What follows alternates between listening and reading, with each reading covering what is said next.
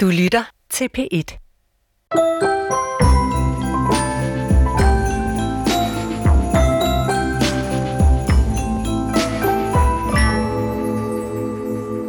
Det er jo jul, altså det er jul i overmorgen. Ja. Og øh, jeg har stillet øh, nogle opgaver til jer.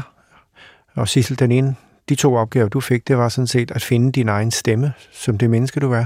Mm. Samtidig med, at du skulle finde ud af, hvor stort og hvor, hvor, hvor hårdt et CO2-aftryk skaber julens aktiviteter. Det er både med gaver, med, med, med altså mad og med transport og alt den slags ting. Og der er sådan set ikke altså, sket rigtig noget. Og til dig, Thomas, der var der to opgaver. Det ene, det var selvfølgelig at lære den her pool at kende. Den kører stadigvæk sit eget liv. Og det andet, det var at samle op på alle de indtryk, vi har haft i løbet af de her mange dage, og komme, komme med et eller andet, hvor vi siger, sådan skal programmet se ud den 24. Der er heller ikke kommet noget. Ja, altså, øh, jeg har noget, men det er en, øh, en hemmelighed. Du må vente til øh, den 24. Ja, og hvad er det for en hemmelighed? Jamen, det, det er jo en hemmelighed. Sissel? Ja. Ja, hvad har du? Jamen, jeg har jo det med poserne, ikke? Jamen, det er jo ikke... Øh, så har jeg... Um, så har jeg lavet stemmetræningsøvelser Jamen, det er der ikke kommet meget ud af. og sådan noget. Og så har du altså fået dine to venner, Frederik Silius og Rasmus Brun, til at blive så... Altså, det er ikke dig, vil jeg sige, men altså, Nej, det var pulten, ikke? de kan, møde, de kan møde op når som helst med en aggression, som øh, måske ødelægger ret meget, ja. Ja. end de gavner, ikke? Ja, og det kan altså... Og Og det, det er noget med, at de påstår, at, øh, at vi skylder dem 100.000 kroner For deres dårlige idéer. for deres dårlige idéer, som Rasmus kom til at, at fortælle Mm. her i, i udsendelsen. Øh, men det, ja. nu ringer telefonen. Ja, Ja, hallo, hvem har vi der? det er Jørgen Let. Hej, Jørgen. Det er Sissel. Hej Sissel. Hej. Hvordan går Hej. det? Det er så længe siden. Ja, det er Jeg meget det længe siden. Er du, i, Ja. er du på Mallorca? Det kan du tro, jeg er. Ej, Ej, hvor er Din det. lejlighed, du, som du kender godt. Mm. Det var så, Jørgen, jeg kunne kende din stemme faktisk fra den første replik, du sagde. det er Poul Ja, Næsgaard, du taler med. Ja, hej Poul. Hej, Jørgen. Ja, men øh, Jørgen, øh, hva- hva- jamen, det er, det er pulsen, der har ringet op, men vi, det der med, at jeg vil gerne tale med dig nu, du er i, i, røret. Dokumentarfilmens ja. Ja. betydning for vores forståelse af verden, Jørgen. Hvad siger du der? Men den er over. Jamen altså, den er jo meget vigtig. Jeg er ikke kommet udenom dokumentarfilmen til at orientere os i, i verden og øh, lære lidt om livet simpelthen. Det er kommet jo gennem dokumentarfilmen. Men det er også fordi, Jørgen, Øh. jeg tænker jo, at med hele den nyhedsstrøm, vi har, vi bliver bombarderet med informationer, og vi ved snart set alt på alle tidspunkter af døgnet, så står dokumentarfilmen ja. der i hele det der virvar, i den storm af informationer. Ja. Ja, men altså, det, altså men, det er men det er jo, en, det er jo den personlige form, øh, som gør, at dokumentarfilmen er noget særligt. Altså, det er individer, det er jo ikke institutioner, der sidder og, og, og samler oplysninger og sætter dem sammen på en eller anden øh, alt for fornuftig måde. Det er jo, det er jo mere øh, øh, altså personer, som har en vis følsomhed, som prøver at orientere sig i livet og prøver at øh, øh at øh, bogstavere sig frem igennem øh, tilværelsen. Det, det er jo en helt anden øh, oplevelse. Det er jo ikke den form for færdighakket, øh, oplysende øh, øh, virksomhed, som, som, øh, som, som øh, man kan sige. Jeg er selv en stor forbruger af nyheder. Ja. Og jeg, jeg bruger mange timer næsten hver dag på at, at følge Trump-historien, for eksempel. Den er fascinerende mig vanvittigt meget. Ja. Men det er jo ikke det samme som, som altså, der er jeg forbruger simpelthen. Uh, men uh, uh, dokumentarfilm kan meget mere, end, end nyhedsstrømmen kan. Den kan gå under overfladen, den kan, den kan altså simpelthen fordybe sig på en helt anden måde. Uh, det, det er det, jeg elsker ved dokumentarfilm. Jeg synes, det er meget vigtigt, at, uh, at der er nogle at, og der, jeg synes, der er mange gode dokumentarfilm med jer i dag. Uh, Hvad er den bedste, du har set nogensinde? Hvad er den bedste film, du har Det, set? jeg har set nogensinde. Ja. Ja, det, det er det værste spørgsmål, man kan få. Jeg har flere gange lavet sådan nogle lister på de 10 bedste i rækkefølge og så videre. Ikke? Men øh, og jeg, jeg ender øh, altid med forskellige ting, men øh, øh, noget af det bedste, jeg har set, det er Frederik Weismans forskellige film. Mm. Uh, hans måde at se på, at kunne jeg godt lide, den sagde mig noget, den, jeg vil sige, den nærmeste inspirerede mig, og, og også var beslægtet med, med min måde, altså at være fordomsfri. At, øh, at øh, se på noget uden at, at have en dom over det. Og det synes jeg, han havde i høj grad. Altså, så Weismans film om hospital, for eksempel, det, den kan jeg anbefale. Den har, den har betydet meget for mig. Men, men Weisman, Øh. Weisman har også inspireret den danske filmskole, må man sige. Har du hørt om alt, hvad der foregår ude på skolen? Har du nogen øh, fornemmelse af det? Ja, Fordi Jamen, jeg havde, jeg- en, jeg vi havde en det elev igennem i går på telefonen. jamen, jeg har også blandet mig i det, Paul. Øhm, fordi jeg synes, det var nødvendigt at, at, at komme... Altså, jeg, jeg, jeg er godt klar over, at jeg har sådan en slags...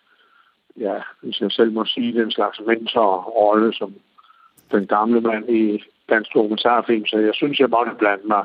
Og det har jeg gjort. Jeg har sagt min mening. Og øh, Hva, hva, hva, hva, hva, hvordan udtrykte du den mening, øh, Jørgen? Jeg skrev et brev, et åbent brev øh, til, øh, øh, til Filmskolen, til, til det Danske Filminstitut og Filmskolen, hvor jeg, øh, hvor, hvor jeg simpelthen sagde, at øh, sagde fra over for altså det er specielt fyringen af, af Arne Bro. Øh. Ja.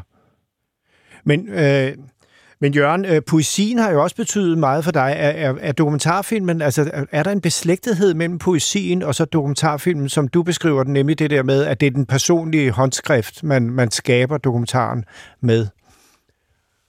Ja, det, det er helt afgørende, altså at man, at man ikke er bange for at udtrykke sig personligt, og man ikke er bange for, for at uh, tage temperaturen og sige, hvad man, hvad man føler umiddelbart. Uh, det er jo meget vigtigt. Det er vigtigt at være nysgerrig. Det er vigtigt at være nysgerrig at stå over for en masse spørgsmål, man gerne vil stille, i stedet for at vide svarene på forhånd. Øh, det led dokumentarfilmen i mange år af den der øh, politiske øh, selvbjergethed, hvor, hvor svarene øh, skulle illustreres. Øh, og det er det modsatte, jeg kan lide, det er, at man føler, man vil have, man, man kan gerne gå så klogere igennem arbejdet, igennem betragtningen af, af livet.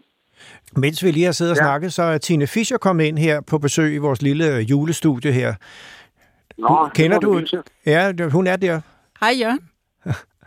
Hej Tine. Hej. Hej Tine. Det er lang tid siden. Hej. Men uh, Jørgen, ja. ja. de der store problemstillinger omkring uh, klimaudfordringer, hvor, hvor er du hen i hele det spørgsmål? Jamen, jeg er, jo, jeg er jo på fornuftens side, vil jeg sige. Det er sgu da. Altså, jeg er da lige så farvet som, som alle andre, men jeg, jeg, jeg kan ikke få mig selv til at lave sådan nogle, øh, altså, øh, øh, sådan nogle film med det rigtige budskab. Det kan jeg altså ikke. Det, var- det må andre gøre. Ja. Og der synes jeg, at nyhederne, at nyhederne altså, er meget gode. Altså, sådan, øh, nyhedsformen er meget god, altså, og ophidselsen også er god. Jeg, jeg, jeg læser meget avis. Det var jeg en stor avislæser. Det er faktisk blevet min litteratur mere og mere. At læse for eksempel New York Times hver eneste dag. Og jeg bruger lang tid på at læse det. Jeg er meget engageret i alt det der. Og som sagt, så følger jeg altså Trump-historien som 100 procent. Det er jo drama uden lige. Jan, Men jeg, jeg gider ikke at lave film om det. Jan, må jeg spørge dig om noget andet? Ja, Jeg tænkte bare, jeg tænkte bare hvad synes du egentlig om plastikposer? Om plastikposer? Mm. Jamen, det, jeg, jeg er jo enig i, at det er noget værre møg. Altså, det, men, men hvad kan man der se? Men jeg, sgu ikke, sådan gøre. æstetisk. Æstetisk er det heller ikke så godt. Den der er det ikke. Det er ikke så kønt. Jeg, jeg kender det jo mest fra, altså det, der, hvor det chokerer mig mest, det er sådan set øh, ved kysten i Haiti, hvor det, hvor det skyldes op. Det ser jo grimt ud af helvede til. Mm. Og, og så hører jeg jo også, at, at fiskene dør af det, og så videre. Ikke? Det, er jo, det er jo klart, det er... det kan man da kun engagere sig i, og man kan kun have en mening om det, efter min mening. Så det er jo ikke nødvendigt at diskutere i og for sig. Det er bare nødvendigt at finde metoder til at, øh, at også have en mere fornuftig øh, øh, politik på sådan nogle områder. Det er klart. Men Jørgen, Det øh, er, det er, tak fordi, at, at øh, du lod dig forføre vores lydpul til at tage telefonrøret, og så vi kunne få en snak om dokumentarfilmen skabt ud af et rent hjerte. Ja. Må jeg lige spørge, kunstig intelligens, siger det der noget? Altså er det noget, du sådan har en mening om? nej, det har jeg ikke. Det er ikke noget, du Og frygter? Jeg er heller ikke så interesseret. Nej, det, det er, jo, jeg frygter det da meget. Jeg er så rystet over det faktisk. Jeg, men jeg, jeg, det er jo ikke noget, jeg har debatteret. Jeg, jeg, man har jo ikke mere end den tid, man har. Kunstig intelligens, det er for mig et af- afskyeligt begreb. Afskyeligt begreb. Okay, men Jørgen, øh, tak fordi, ja. du, må, du må, skal du holde julen dernede i, på, på Mallorca? På, Ja, det skal jeg nemlig. Åh, så have det rigtig skal godt. jeg. Ja. Vi, vi tales ved Ja, en tak dag og måde. ses. Ja, tak. Hej, Hej, Jørgen. hej. God- Hej, Jørgen. Også, også til Tine. Ja, i lige Hej, måde. Jan. Hej. Hej, hej Jørgen.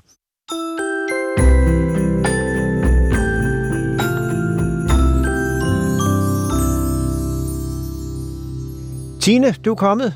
Nej, Ja. jeg ser dig. Du er direktør for CFF's Copenhagen Film Festivals. Herunder Docs og Pix og Buster og det hele. Ja. Øh, og det vil sige, vi har lige snakket med Jørgen Let, som du jo øh, kender, og du lige hørte. Og det var jo noget om, hvad, hvad betydning har dokumentarfilmen? Hvorfor laver man en dokumentarfilm, når man har alle de her nyheder, der sådan set beskriver verden minut for minut, sekund for sekund? Det er, så, det er så dejligt lige at komme ind øh, med Jørgen på linjen. Nu, jeg skal nok svare på de spørgsmål lige om lidt, men jeg tænker bare, at jeg skal lige fortælle. Kan Jørgen høre, hvad jeg siger nu? Nej, nej det kan Nej, det ikke. kan han ikke. Nå, skidt med det. Men øh, jeg siger det bare alligevel, for nu ja. er jeg gået i gang. Men da vi jo startede festivalen for utrolig mange år siden, der øh, var åbningsfilmen jo øh, Jørgens De Fem Benspænd. Ja. Øh, og Jørgen var jo sådan, øh, han var jo, hvad kan man næsten sige, gudfar til festivalen, og har været det alle de der år. Så øh, hvis der er noget menneske, vi står utrolig i gæld til, så er det jo øh, så er det Jørgen lidt. Og de fem benspænd, det blev en meget berømt film, hvor han hele tiden blev udsat for nogle benspænd. Det var faktisk, var det ikke der begrebet benspænd sprang ud, eller hed det, hed det, var det det i forvejen? Det må vi, det må vi slå op. Ja. Men, øh, men, det, men det er jo... Øh, han bliver bedt om at lave øh, en række kortfilm baseret på nogle metoder, som Lars von Trier udfordrer ham med, som han jo absolut ikke har lyst til at lave. ja, Blandt var, andet at lave en hurtig film, når han nu kun kan lide langsomme film. eller blandt- lave en animationsfilm, når han hader Når han havde animation. Så det var hele tiden at komme derud, og det er derfor, det, det har lidt med, med, med filmskolen at gøre egentlig, fordi det er det samme, altså sætte eleverne til at lave noget om, om Ja. ikke at de hader det, men altså det er lige før, Ja. fordi man skal lære sig selv at kende. Nå, ja. Det er en anden historie, Ja. men det der dokumentarfilmen, har den overhovedet nogen øh, gang på jorden nu, hvor vi kan åbne for de mest fantastiske store skærme og se virkeligheden buller ind minut for minut, sekund for sekund. Det var det, jeg snakkede om før. Ja, nu, nu ved jeg ikke lige, jeg var her jo ikke, da du tænkte Nej, men jeg, jeg stillede lige spørgsmål. Og det var det, du spurgte mig. Nå, okay. Nå, det forstod jeg ikke. Jo, men altså, øh, altså Paul, de har jo ikke noget med hinanden at gøre, kan man sige. Det ene er jo øh, et, et går jeg ud fra, at det er det, du mener, vi, vi alle sammen møder ude på de sociale medier. Altså den der sådan... Øh, Altså lidt- nyhedsstrømmen og hele 24 vores informationsstrøm, 24 timer i døgnet. Øh, altså jeg vil jo sige, at jeg sådan set synes, at dokumentarfilm aldrig nogensinde har været vigtigere, end den er nu. Og at jeg også oplever, at der er en ikke bare en interesse, men nærmest et behov for øh, den type øh, virkelighedsautenticitet, der ligger i dokumentarfilmen. Mm. Og hvis man nu bare lige... Øh, nu snakker du også meget om autenticitet, ikke? Jo. øh, i den måde, du er på, og sikkert også i det her program, tænker jeg. Og det er jo et svært og et stort begreb, og det kan jo være mange ting. Men, men det, der i hvert fald er som sådan helt grundprincip i det allermeste dokumentar, og det kan jo være rigtig forskelligt med dokumentar, det er, at man er øh, til stede i virkeligheden over øh, en tid, som er en anden end den øh, nyhederne er til stede i virkeligheden på, øh, og helt konkret i meget lang tid. Der er dokumentarfilm, der er filmet hen over 10 år, eller flere år i hvert fald. Mm. Øh, og det betyder, at man observerer, og det er også det, jeg vil sige, Jørgen jo er aller, aller, aller bedst til, man observerer kompleksiteten. Og det betyder, at man leder ikke efter, jeg tror også, han kaldte den nysgerrighed, lige der kom ja. ind ad døren. Man leder ikke efter øh, konklusionen. Man går ud, både som antropolog, men også som dokumentarist, og registrerer. Øh, og så gør man det selvfølgelig igennem en konstrueret fortolkning, den ramme, man sætter rundt om virkeligheden. Men det betyder, at man- man møder en, øh, en virkelighed, som både øh, har gråzonerne med, som har kompleksiteten med, og som ikke på forhånd har konkluderet for dig. Det vil sige, at du bliver også et aktivt, bevidst tænkende, forhåbentlig kritisk tænkende øh, væsen ved møde med det dokumentariske. Men du ser mange dokumentarfilm. Ja. Du har set mange dokumentarfilm. Ja. Hvad handler de om? Jeg ved godt, de handler om det hele, men hvad er det, hvad er det vigtigste? Eller er, er, har de en betydning i forhold til vores forståelse af de store problemer og det globale fællesskab, for eksempel? Ja, altså jeg vil jo i hvert fald sige, at øh, da vi startede festivalen, der var jeg sindssygt interesseret i bare at smide en kæmpe bombe ind i det der, hvad er det dokumentariske? Fordi jeg kunne bare ikke holde ud, at det kun kunne være, nogen kigger på verden. Jeg synes bare, det skulle have været lov til at være nogen lyver om verden, eller nogen eksperimenterer så meget med verden, at den ikke har noget med verden at gøre mere. Eller, jeg synes, den var alt for fængslet inde. Ikke? Mm. Øh, og derfor så, så fik alt muligt, og derfor var Jørgen jo en stor del, fordi det er også det, Jørgen til dels har gjort. Ikke? Øh, lad det der fiktion og dokumentar møde hinanden. Og i mange år, der gjorde vi alt, hvad vi kunne for bare at gøre det der dokumentarbegreb kæmpe, kæmpe, kæmpe stort og rummeligt, og ikke sådan helt fængslet ind i alle de der regler. Og så skete der bare noget, jeg kommer tilbage til det der globale ja. fællesskab, så skete der noget for øh, fem år siden, måske er det. Sådan noget 13, 14, 15. Og det var bare, at virkeligheden blev, virkeligheden blev så ekstrem øh, krævende opmærksomhedsmæssigt, at man ikke bare kun kunne sige, det er i kunstens tjeneste, vi er her. For vi er faktisk også i virkelighedens tjeneste. Og, øh, og konkret...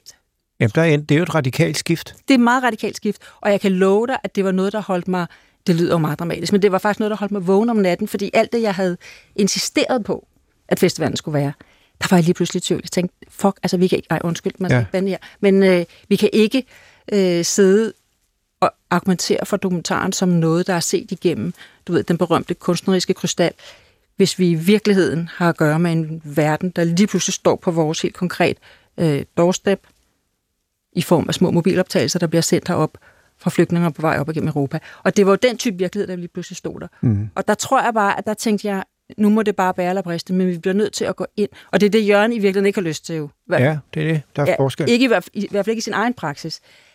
Og der åbnede vi bare, øh, eller vi lavede festivalen om. Altså vi lavede grund om.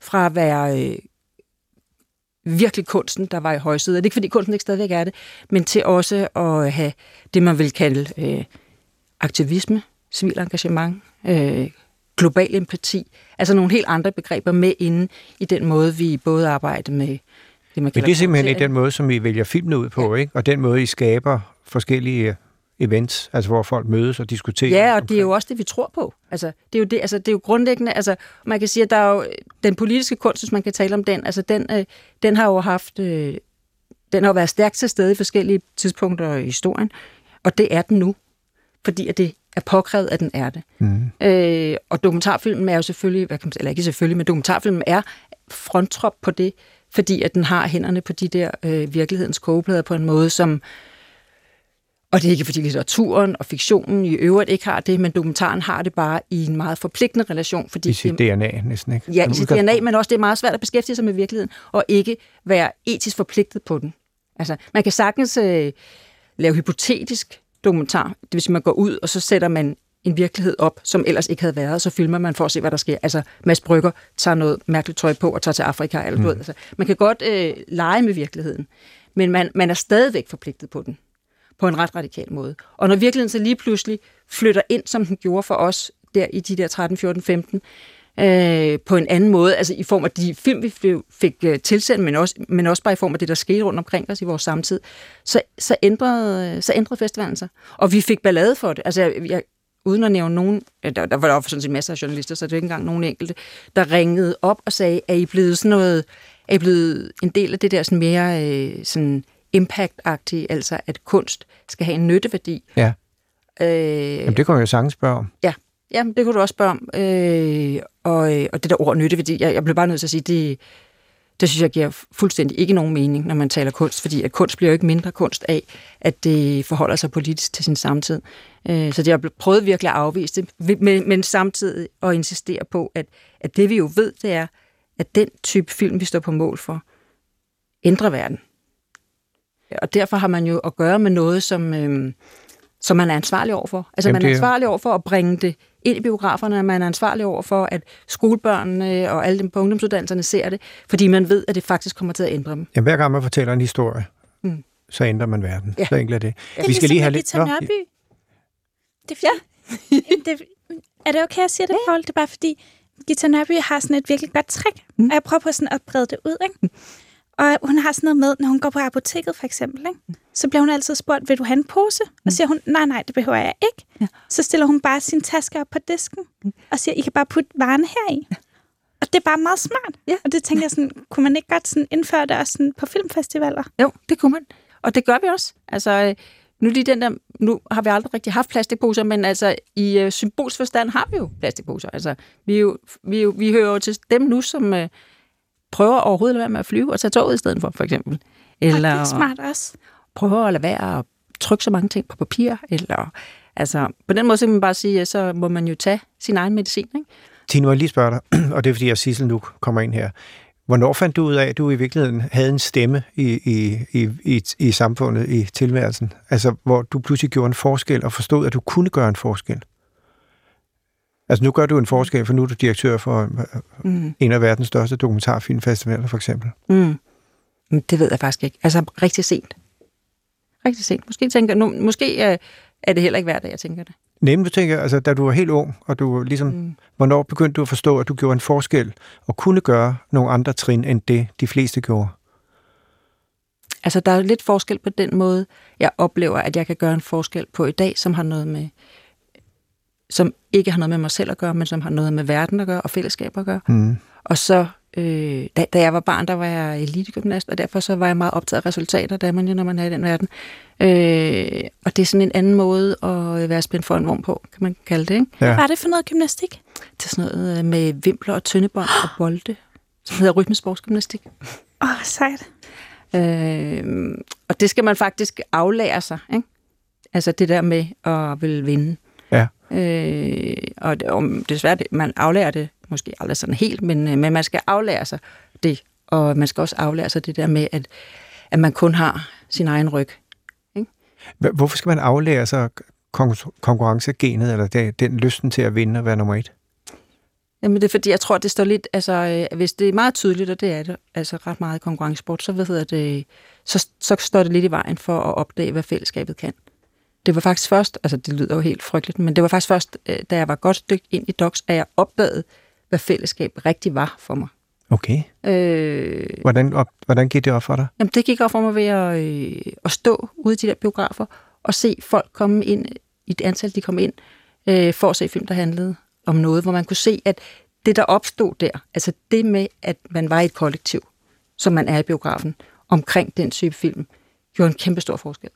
Øh, så du tror stadigvæk på fællesskabet? Ja, jeg tror... tror sindssygt meget på fællesskabet, og jeg tror så sindssygt meget på det, at, øh, at festivalen også kommer til at handle endnu mere om det, end nogensinde har gjort. Og jeg tror på, når du siger det der, hvad siger du? Hvad var det, du sagde? Det globale... Øh...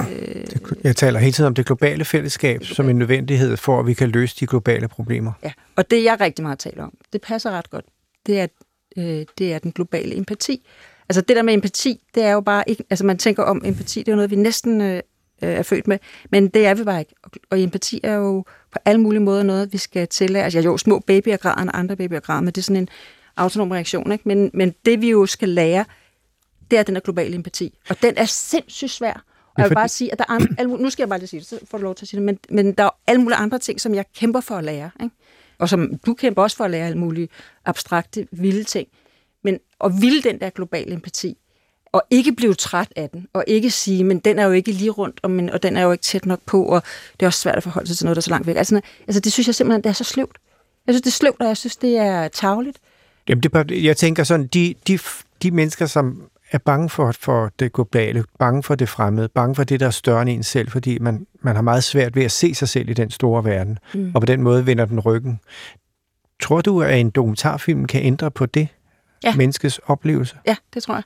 Det tror jeg faktisk. Altså, jeg tror, at det, som er, er, er så unikt ved, ved de gode dokumentarfilm, det er, at de, øh, at de forener noget, som jo er dybt emotionelt, fordi man, man kommer tæt på et andet menneske og et andet menneskes livssituation, men noget, som er, nu lyder det så teoretisk, men som er refleksivt. Og det betyder, at det forankres i dig bevidsthedsmæssigt. Ikke? Altså, du går ud af biografen øh, med en, en øget bevidsthed om noget, som du har fået en viden om. Og, den der sådan, og som har rørt dine følelser. Og som har rørt dine følelser, ikke? Og det er jo noget andet end den der berømte artikel, som Jørgen læser i New York Times hver morgen, fordi at du bliver berørt på et andet niveau inde i det der filmiske rum. Og, øh, og vi har fået lavet sådan en undersøgelse, som handler om, hvordan er det faktisk, man bliver berørt af de her dokumentarfilm, og hvad gør de ved en? Og mange rapporter har jeg set, men den der rapport, der fik den, der, der sad jeg simpelthen og, og græd. mm. Fordi jeg blev så rørt over det. Altså jeg blev så rørt over, at, øh, at det, der sker med mennesker, når de går igennem den den maskine, eller det rum, som dokumentarfilmen er, øh, det er, at de ikke bare ved mere, og at de ikke bare opsøger viden, og at de ikke bare er blevet kognitivt bedre rustet, men at de også følelsesmæssigt har rykket sig. De mener noget, de ikke mente, inden de gik ind.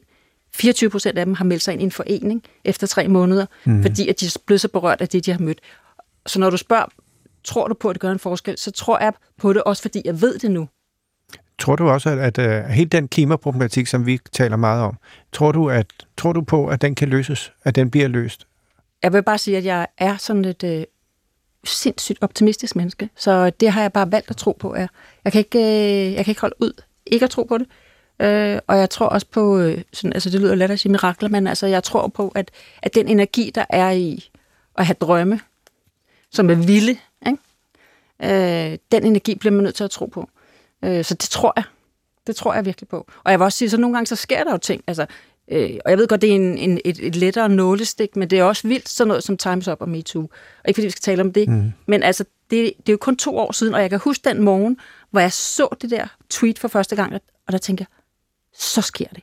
Jeg havde bare sådan, så sker det. Og det er ikke fordi, at jeg er blevet øh, seksuelt misbrugt, men det er fordi, at alle piger mm. og kvinder har været i situationer, hvor de er blevet magtmæssigt udfordret af mænd i en relation, som også er halvseksuel eller helt seksuel. Så jeg tænkte, fuck, nu er det 50 procent af jordens befolkning, der har haft en oplevelse af noget, som de kommer til at stå på mål for nu. Så det er et eksempel på noget, der pludselig radikalt ændrer sig ja, fra det ene øjeblik til det andet. Og du kan bare sige, og selvom nogen vil sige, men hvad kom der ud af MeToo? Jeg vil bare sige, der kom så sindssygt meget ud af det, fordi det scale shift, det har, har medført, har jo for eksempel gjort bare på min egen festival, at vi organiserer vores program på en helt anden måde. Mm-hmm. Ikke? Signe, tak fordi du lige kom forbi. Uh, du skal hjem og se mange dokumentarfilm, mm. ved jeg, hen over ja, julen. Hen over julen, rigtig meget. Ja, hold da op. ja. Tak fordi du kom. Ja, selv God jul. God jul, Sissel.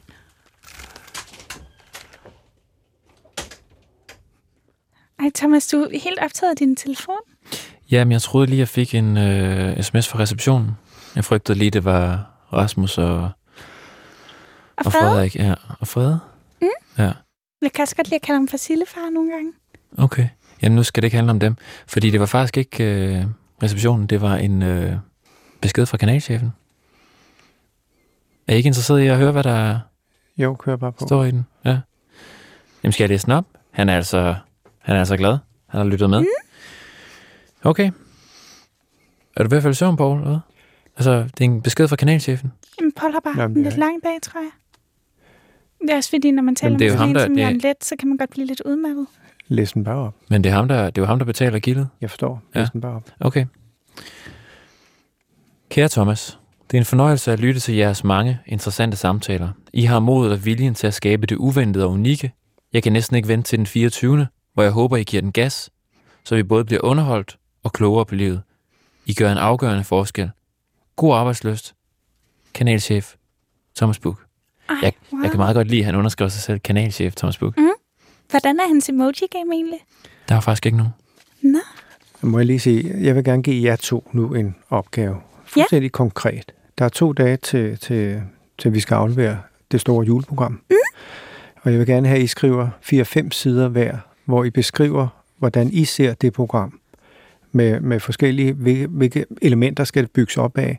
Der skal være noget omkring tonen i programmet, og det skal understøtte den mission, som øh, jeg har haft hele tiden, nemlig at, øh, at det skal afstedkomme, at det store globale fællesskab bliver til en virkelighed.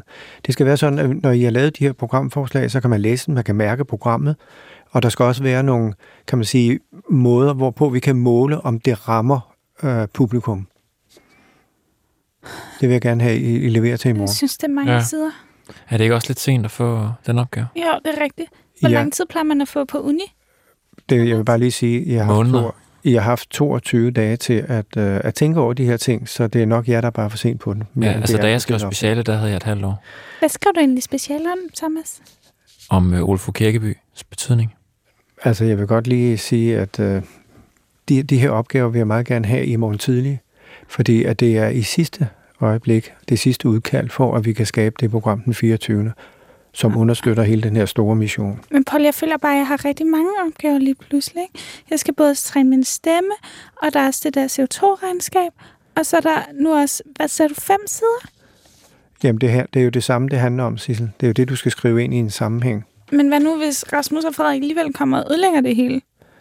Altså, hvis, så kan det være ligegyldigt der, der, der skal du bare tænke på, at det tager jeg mig af.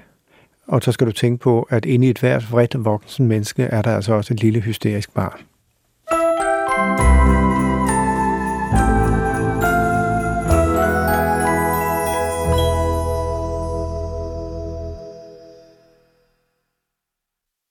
Du kan høre flere P1-podcasts i DR's radio-app. Det giver mening.